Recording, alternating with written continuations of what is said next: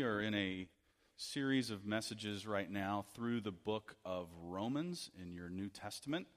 And it is uh, one of those books that is pretty thick, pretty meaty, if you will. And uh, so we're going to chew on chapter 5 today. And we're going to come to several usages of a word that I want to bring to your attention. It's the word justification. And if I can just sort of summarize that word for you briefly, it means to be made right, to be made right in God's eyes. And so that's sort of what Paul is getting at when he talks about this term, this concept of justification. It's actually a legal term, and it sort of means to be declared um, not guilty almost, or, you know, it's not exactly what it means, but you get the idea that way, I think.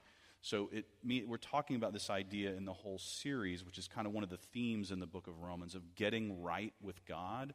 Justification is, is that state of being made right with God. And so we're going to take a look at that uh, word rather in depth today.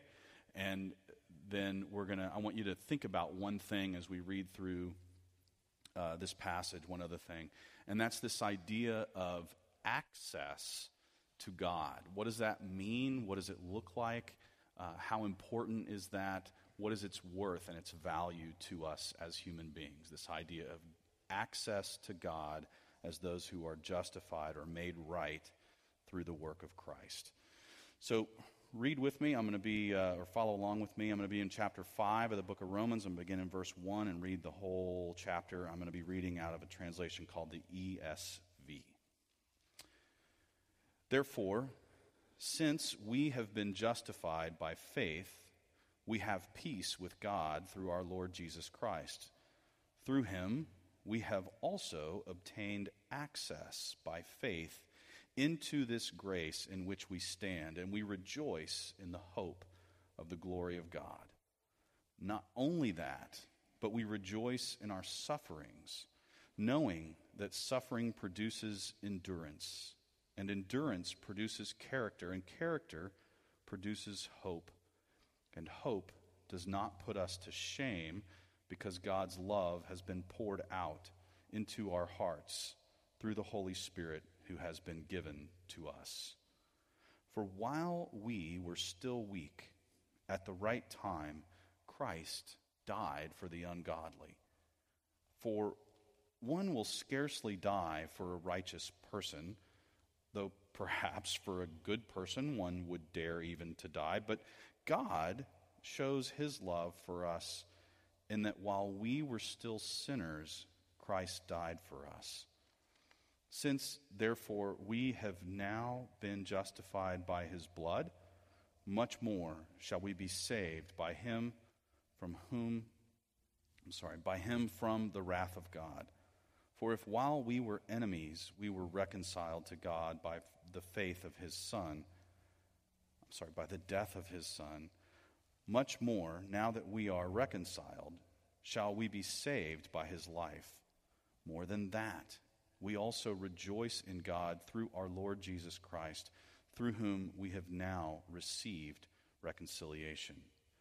Therefore, just as sin came into the world through one man, and death through sin, and so death spread to all men because all sinned, for sin indeed was in the world before the law was given, but sin is not counted where there is no law, yet death reigned from Adam to Moses even over those whose sinning was not like the transgression of Adam, who was a type of the one who was to come. But the free gift is not like the trespass.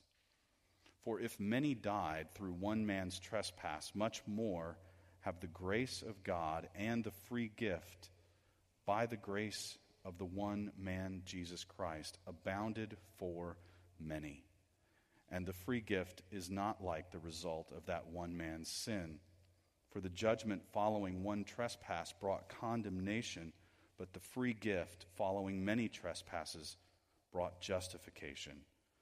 For if, because of one man's trespass, death reigned through that one man, much more will those who receive the abundance of grace and the free gift of righteousness reign in life through the one man, Jesus Christ. Therefore, as one trespass led to condemnation for all men, so one act of righteousness leads to justification and life for all men. For as by the one man's disobedience the many were made sinners, so by the one man's obedience the many will be made righteous.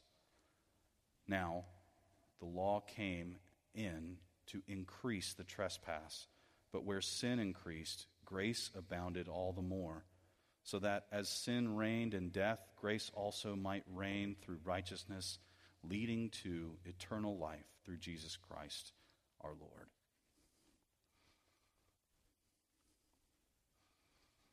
Just a little light reading, you know. Let me ask you a question. What are you willing to pay for access? Exactly. To what? Right? Are we, as people, prone to pay for access? All right. Cody, favorite band, just off the top of your head, give me one. What? Say that again. I'm not saying that out loud. Just kidding. All right. So let's say, let's say that someone had tickets, right? And they were going to play at, I don't know, the Alamodome. All right? And you had one friend that had tickets but he wanted, they, they, he wanted you to pay for yours, right? And it was up in the rafter seats. The next guy also wants you to pay for your tickets, and it's on the floor, like, you know, front few rows. And then another guy wants you to pay tickets, pay for your ticket, and he's got backstage passes. That's a no brainer, right? So, which one do you hope your dad will buck up for. the backstage passes. Why? Because it, it's one thing to be there, it's another thing to be right there, and it's yet another thing to have access. Right? You with me? That access to their presence, to, the, to actually being in the same place with them or whatever. And access is something we all intuitively value. And so, you know, if I am a frequent flyer with an airline and I've got my little frequent flyer card and I've got silver status, are they going to let me into the platinum lounge? No right? Do I want to get into the Platinum Lounge? Probably. If I'm a red blooded American human, yes, right? But what do I have to do to get in there? I got to pay, or I got to fly more, which means I got to buy more.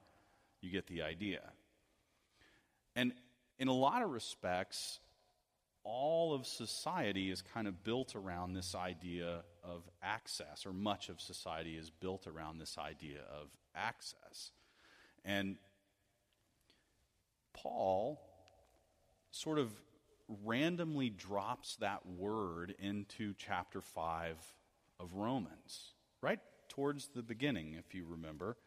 Um, he says, We've been justified by faith so we have peace with God through our Lord Jesus Christ, through whom we also have obtained access by faith into this grace in which we stand. So, what is this access that we have gained as Christians? What is its value? Who paid for it? What was the price? And what do we gain?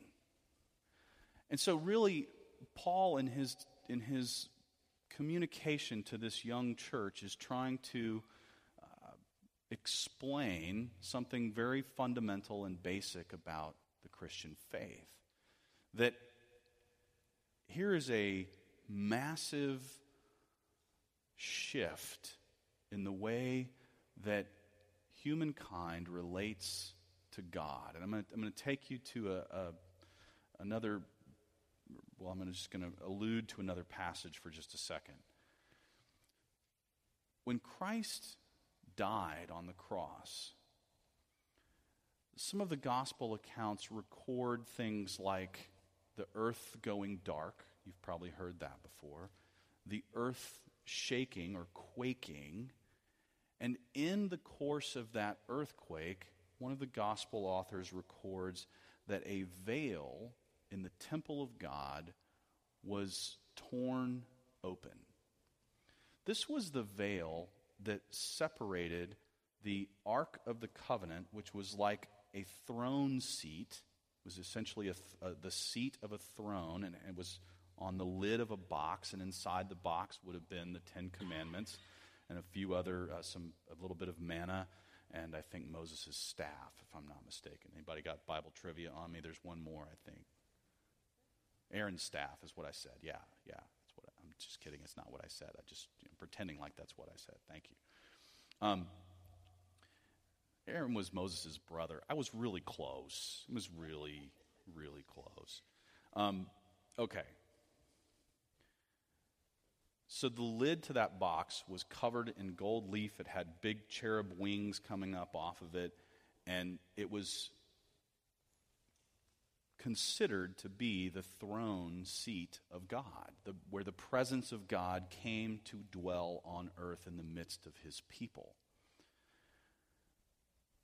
When, when Jesus completed the work of his sacrifice on the cross and that veil was torn open, but what that means is that the presence of God on earth is now at rest in our hearts by the presence and power of the Holy Spirit.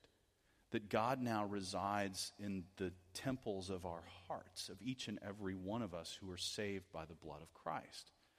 And so, access has fundamentally changed. Up until the time of Christ's death, there was only one person, and only on one day of the year, for only a brief moment, who had access to that throne room of God. And he would, they would even tie a big rope around his waist just in case he had a heart attack while he was in there. Nobody else had to go in to get him. I'm not kidding. I'm not making this up. And he would go in and he would sprinkle the blood of atonement from the altar of God onto and around the Holy of Holies, the, the, the Ark of the Lord. Um, this whole concept of access to God, the presence of God, takes a radical shift. And Paul is essentially saying, I, I want you to clue into this because you, you are part of something that up until this point has been veiled from humanity. It's not that God wasn't present with his people, it's that the, the raw truth of that was not fully revealed. And so Paul says we have this amazing thing called access through the faith that's given to us in Jesus Christ. Let's take a look at um, what this access brings to us. First and foremost, um, this access to God through Christ brings us peace. It is where we find peace through the Son of God. That is, through his sacrifice on the cross, we are granted peace in our souls in relation to God. That is because Jesus justified us or made us right in the eyes of God. If you look at God as, as judge, as, as you would a judge in a courtroom, then he has certain um, requirements of the law that are before him. And he is just, and so he will make sure that those requirements are met. And one of the problems with sin is that it separates us from God, not just in a temporal sense, but in an eternal sense. And so that truth had to be satisfied. And so when Jesus lays down his life as a sacrifice, his sinless life, God says, okay, the, the, the requirements of the law are met. And now those for whom Christ died are made right in my eyes. And so there we are. There we sit before God in this new revelation that through his sacrifice we are made right with God and we gain grace, joy, and hope. Um, Paul goes on to unroll that a little bit, and, but let's just stop in verse 2 for a second and take that in. That through what Christ has done for us, we are made right in the eyes of God, and we gain grace, joy, and hope. All components of the peace brought to us through the sacrifice of Christ. And so, peace comes through his sacrifice, and peace comes even in the midst of our suffering, Paul says. Why? Why does Paul go through this um, declining of the idea of hope. We rejoice in the hope of the glory of God. Verse 2 Not only that, we rejoice in our sufferings, knowing that suffering produces endurance, endurance, character, character, hope. And hope does not put us to shame because God's love has been poured into our hearts through the Holy Spirit who he has given to us. Paul wants us to understand something. The sacrifice of Christ doesn't open an escape chute where we land in Candyland. Okay? The sacrifice of Christ yields unto us those things which are both otherwise intangible, but now because of the, what Christ has done for us, they are irrevocable. And so Paul says, look, it's, it's going to get bad still. You're going to have bad days, bad weeks, months, years, etc. It's going to be bad. But I want you to understand something. No one can take away from you what Christ has gained for you by his blood. It's irrevocable. And so we see Paul emphasize to these young Christians that hope means the most when it's dark. It's that simple. And as a way of ensuring that even in the midst of our suffering, we will know the presence and blessing of God and that this, there's been this fundamental shift in access to God. Paul says that God's Spirit abides in us. The Spirit of God lives in the heart of the Christian. We can have joy in our darkest hours. Um, you understand the difference, right, between joy and happiness? When, when, you're, when you're in a trial, when you're suffering, you're not happy. Can I just give you a little pastoral wisdom? I'll just apply it to myself. I, I do not know a God who is fundamentally concerned with my happiness. That's not his concern. It, it, it, that is, you, you hear the term in the Bible, the fear of God. That's part of it. That he really doesn't care how happy I am. God does not want me to be happy. That's not his will for my life. He wants me to have joy. That which comes from the very presence of God within us, the Holy Spirit, which transcends our circumstances, which says that we are cherished and blessed and loved no matter what. no matter what hell may, be breaking out before us, we have something that no one can take away. This is the, the basic point that Paul is trying to drive home with these young Christians. Um, thank God that he was inspired by the Holy Spirit to say these things. Because it is easy when we find ourselves unhappy, it is easy to believe that God is somehow unhappy with us.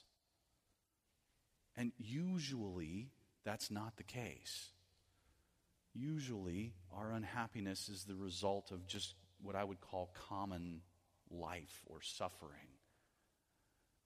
And it's not that God wants us to be unhappy, it's that He wants us to have joy, which transcends the goodness or badness of present circumstance. So we, as we gain access to the presence of God through Christ, we find peace through the Son, and we find reconciliation through the Son. That is, Paul goes into a rather elaborate uh, contrast between Adam and Jesus. And let's just start where Paul starts with it. We are to remember our starting place in this relationship between man and God. How are we described um, in verses 6 through 8? How does humanity come off looking? Weak, ungodly,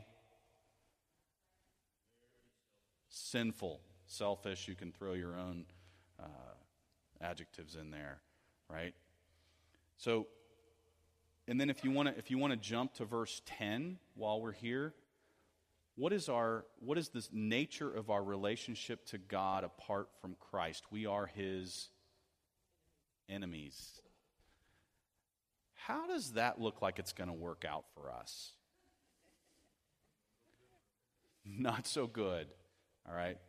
Sort of like the Dallas Cowboys, maybe. Oh, I'm sorry. Did I say that out loud? Couldn't resist. Couldn't resist. Um, okay.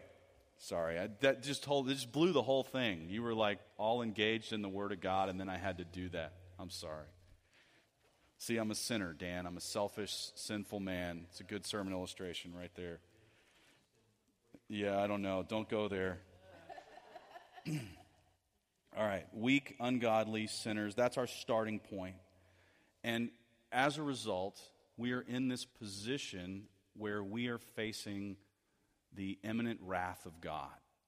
Um, this is not a good place to be, to live, from which to think and act and relate towards God or anyone else.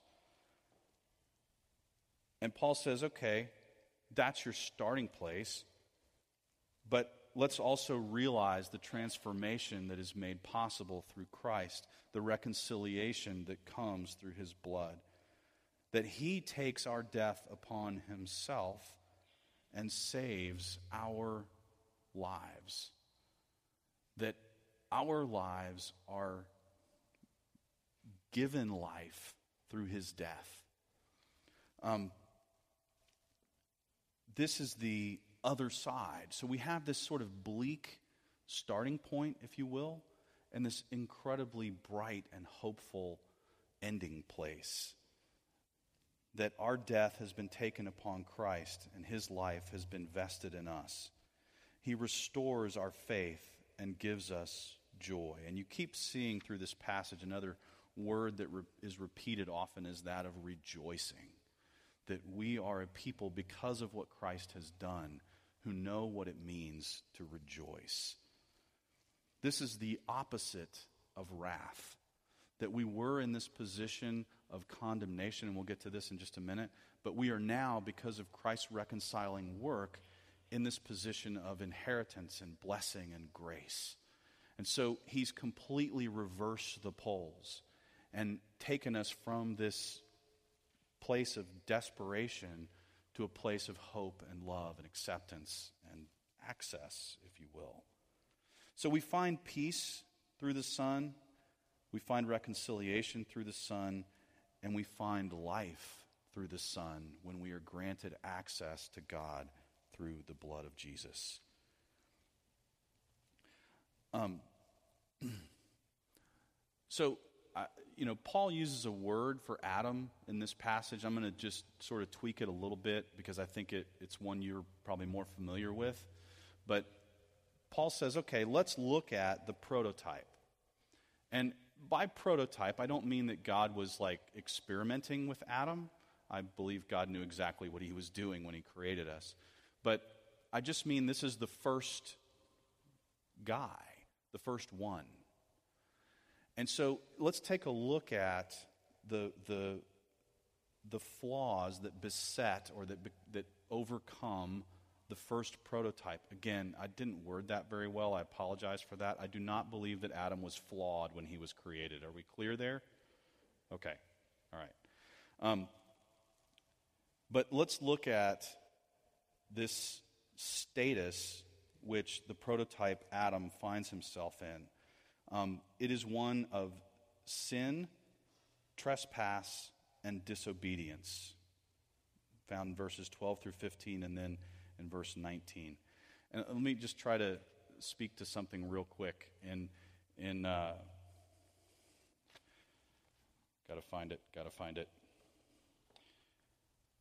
Okay, verse 14 death reigned from Adam to Moses, even over those whose sinning was not like the transgression of Adam. Here's what that means, in case you were like paying attention and, and that one's a little bit weird, okay? Our sin is, is not like Adam's in this one sense that Adam's sin as the first sin had this avalanche of consequence for the rest of humanity. Um, if, if, you look at uh, Hosea chapter 6, verse 7, you can see where our sin is like that of Adam, in that we have all broken the covenant with God. We've all sinned and fall short of the glory of God, to go back to Romans. Um, so there's that sense in which all of our sin is in the same boat with Adam, and there's that other sense in which Adam, as the representative of all of us, his sin had this massive uh, repercussion that is, that is fundamentally different than the way our sin works. Um, okay. That being said, if you were hung up on that little verse. That's my quick and dirty attempt at, at explaining it. Um, Adam finds himself in this position where he has brought about sin, trespass, and disobedience. And through his sin, trespass, and disobedience, he brought upon us our death, judgment, and condemnation. All right? That's the, the picture that Paul is painting. And then he flips the coin again and says that we are to look not only at, at the prototype and what flaws it or, or consequences it brought upon us, but we're also to look to the free gift we have in Christ. Um, look at what Adam created as the fruit of his own work, his own choices, his own decision. Okay? And that work of man yields a fruit or a variety of fruit death, judgment, and condemnation. When we look to the free gift we have in Christ, that is, when we're no longer relying on our own works and our own righteousness, we see something very different. That Christ's death, Christ's grace, and his obedience are ours for free. There's no paying for your access to grace. Christ paid for your access to grace. And so you have that which you could not provide for yourself through Christ. You have what he has done for you through his death by bestowing his grace and through his faithful obedience to the law of God. We then find life, justification, and righteousness for us. Now, I don't know about you. I do not feel like a righteous person. Um, I do think it's kind of funny. Let's talk about this for just a second. Do you remember Paul saying, it, it, it, Who would you die for? Would you die for a righteous person? He's like, I probably wouldn't. like, dang. And Paul says something very interesting. Now, if he was a good person, if he was somebody I felt warmth and, and a, kindred spirit with, I might actually be bold enough to, to lay down my life for that. But a righteous person, eh, he's on his own, right? And we have this, I, th- I don't think bizarre is too strong of a term, this bizarre transformation within who we are. That whatever our righteousness might have been, or whatever we thought it might have been, is dissolved in, under the, the crushing power of sin, death, and condemnation. The righteousness of Christ is placed upon us, infused into us so that we now have a righteousness we did not earn. It did not come from me, it came from Him. And so now I can relate to you not on my own righteousness, strength, or goodness, but on the basis of the righteousness, strength, and goodness of Christ. Because He lives in me by His Holy Spirit. I am a new man. And I still may not feel all that righteous, but a massive shift has taken place. And the very presence of God is alive within each one of us by His Holy Spirit.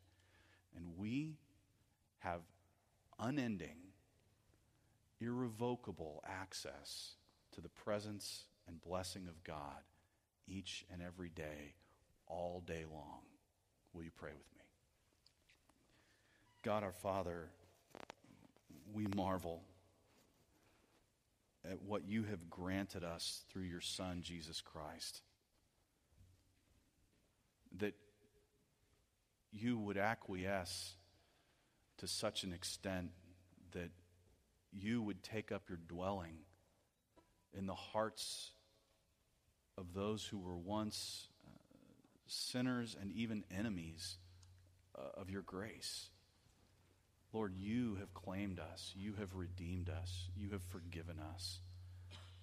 Lead us to live our lives out of the strength of that truth, out of the knowing that we are changed by the power of what your Son has done for us on the cross. It is in His name we pray. Amen.